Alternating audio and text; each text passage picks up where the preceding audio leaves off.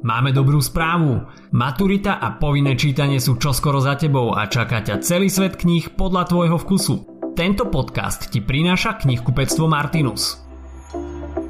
Maturita s hashtagom Obraz prvej svetovej vojny v slovenskej medzivojnovej literatúre.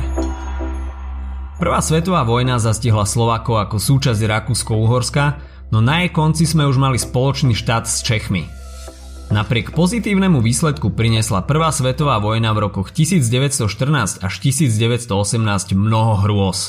Množstvo obetí, strach, dôsledky vojny na tých, čo prežili. Vojna poznačila i našu literatúru. Mnohí autori museli narukovať, no na rozdiel od silnej generácie zahraničných autorov, ktorí sa z traumatických vojenských zážitkov doslova vypísali, u nás podobných diel vznikalo menej – tu sa ešte na sekundu zastavím a rovno odštartujem dnešný podcast otázkou. Dokázal by si si spomenúť na autorov, ktorí písali o prvej svetovej vojne v zahraničí? Dám ti sekundu na rozmyslenie. Samozrejme, táto otázka je otvorená a má veľa správnych odpovedí. Ak si však povedal Erich Maria Remarque, Ernest Hemingway alebo Roman Roland, hovoríš správne. Teraz sa vráťme na Slovensko. A začneme hneď asi s najdôležitejším románom, ktorý zobrazuje prvú svetovú vojnu. Je ním Živý bič od Mila Urbana. Urban nezažil prvú svetovú vojnu ako vojak, bol vtedy v podstate len dieťaťom či tínedžerom. Živý bič tak napísal s 10-ročným odstupom po konci vojny. Živý bič nahliada do osudu jednej oravskej dediny a práve to, ako dokázal Urban vykresliť, ako vojna vplýva na obyvateľov dediny, robí zo živého biču tak zaujímavé čítanie – Tomuto románu sa venujem aj v podcaste o ženských postavách, no približme si ho. Skladá sa z dvoch častí. Stratené ruky a Adam Hlavaj. Stratené ruky naznačujú, že po odchode mužov na front zrazu nemá na poliach kto pracovať. Zároveň je tento román typický tzv. kolektívnym hrdinom. Nemáme tak jednu hlavnú postavu, je ňou celé obyvateľstvo obce. Románom sa preplieta niekoľko dejových línií, či už je to príchod zmrzačených ľudí z frontu, prípadne snaha vyhnúť sa narukovaniu. V prvej časti stretávame aj Evu Hlavajovu, ktorej muža odvedú na vojnu. V snahe získať Adama späť prosila notára okolického o pomoc. Ten ju namiesto toho znásilnil a Eva otehotnela. Napriek tomu sa zaprisahala, že nikomu nepovie práve meno otca.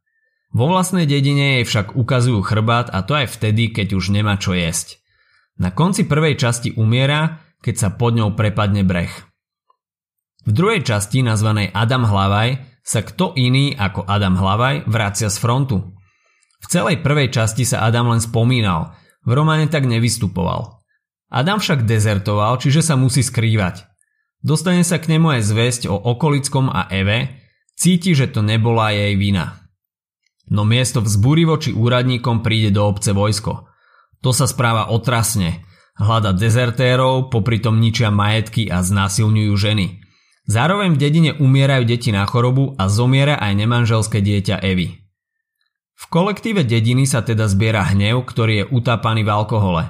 Dedinčania na čele s Adamom sa obrátia proti vojsku, vyženú ho z dediny, pomstia sa žandárom a aj okolickému, ktorého utopia v rieke na mieste, kde zomrela Eva. Dedinčania tiež vyženú krčmára, žida a okradnú ho. Na konci Adam zapáli miestnu krčmu, čo symbolizuje zúčtovanie dediny so zlom a návrat slobody.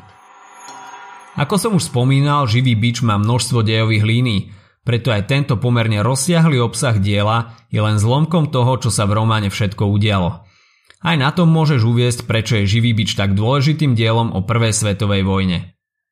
Ďalšou autorkou, ktorá pokryla tému prvej svetovej vojny bola Božena Slančíková Timrava.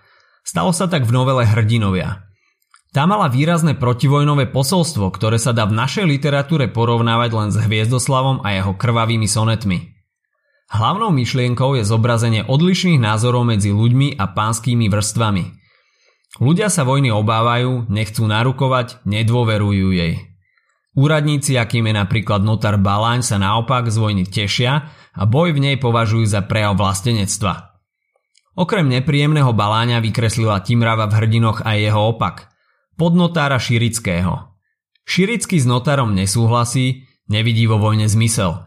Keďže sa vojna predlžuje a nekončí tak rýchlo, ako sa čakalo, povolávajú stále viac a viac mužov. Medzi nimi aj notára Baláňa, ktorý sa ukáže ako zbabelec, ktorý od strachu až ochorie. Až keď sa dozvie, že ho v skutočnosti nepovolajú, vracia sa späť do seba. Timrava zároveň realisticky zobrazila aj to, aké intrigy sa dedinou šíria. Napríklad postava Zuzy Pekovky, ktorá žije s hrbáčom Palom Pekom je rada, že vojna rozdeluje Anču Matvejovie a Ďura, keďže práve Anča kedysi Zuze Ďura prebrala. Keď Ďuro na fronte umiera, Zuza sa teší. Happy end nepríde. Nakoniec zomiera vo vojne aj Širicky a to pri pokuse o záchranu nepriateľského vojaka. Ukazuje to, že Širicky bol len človek, ktorý si cenil ľudský život. Či už na svojej alebo nepriateľskej strane. Krvavé sonety sme si už dnes spomenuli, no nemôžeme ich v podcaste o prvej svetovej vojne v slovenskej literatúre opomenúť. Krvavé sonety od Pavla Orsaga Hviezdoslava sú vyjadrením osobnej bolesti a zúfalstva nad prvou svetovou vojnou nad jej negatívnymi stránkami, dopadom na ľudstvo a hľadaním toho, kto je za zverstva vojny zodpovedný. Ide tak vlastne o Hviezdoslavov protest voči vojne.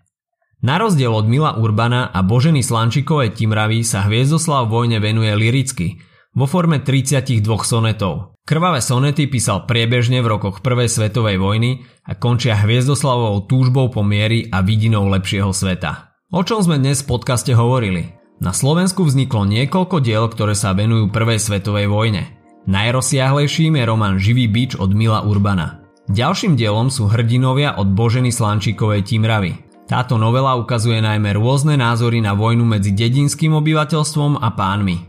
Kým Živý bič písal Urban až 10 rokov po vojne, Timrava hrdinov písala v roku 1918, teda ešte počas vojny. Priebežne počas vojny písal svoje krvavé sonety aj Pavol Orsak Hviezdoslav. Na rozdiel od zmienovaných diel ide o lirický protest proti vojne. Ak sa ti dnešný podcast páčil, nezabudni si vypočuť aj ďalšie epizódy Maturity s hashtagom – alebo našej série hashtag čitateľský denník, v ktorej sme spracovali dve desiatky diel, ktoré by si mal poznať. Potešíme sa aj, ak nás ohodnotíš na Apple Podcasts, napíšeš komentár na YouTube alebo dáš odber na Spotify, aby ti nič neuniklo. A povedz o nás aj kamošom. Počujeme sa pri ďalšej časti Maturity s hashtagom.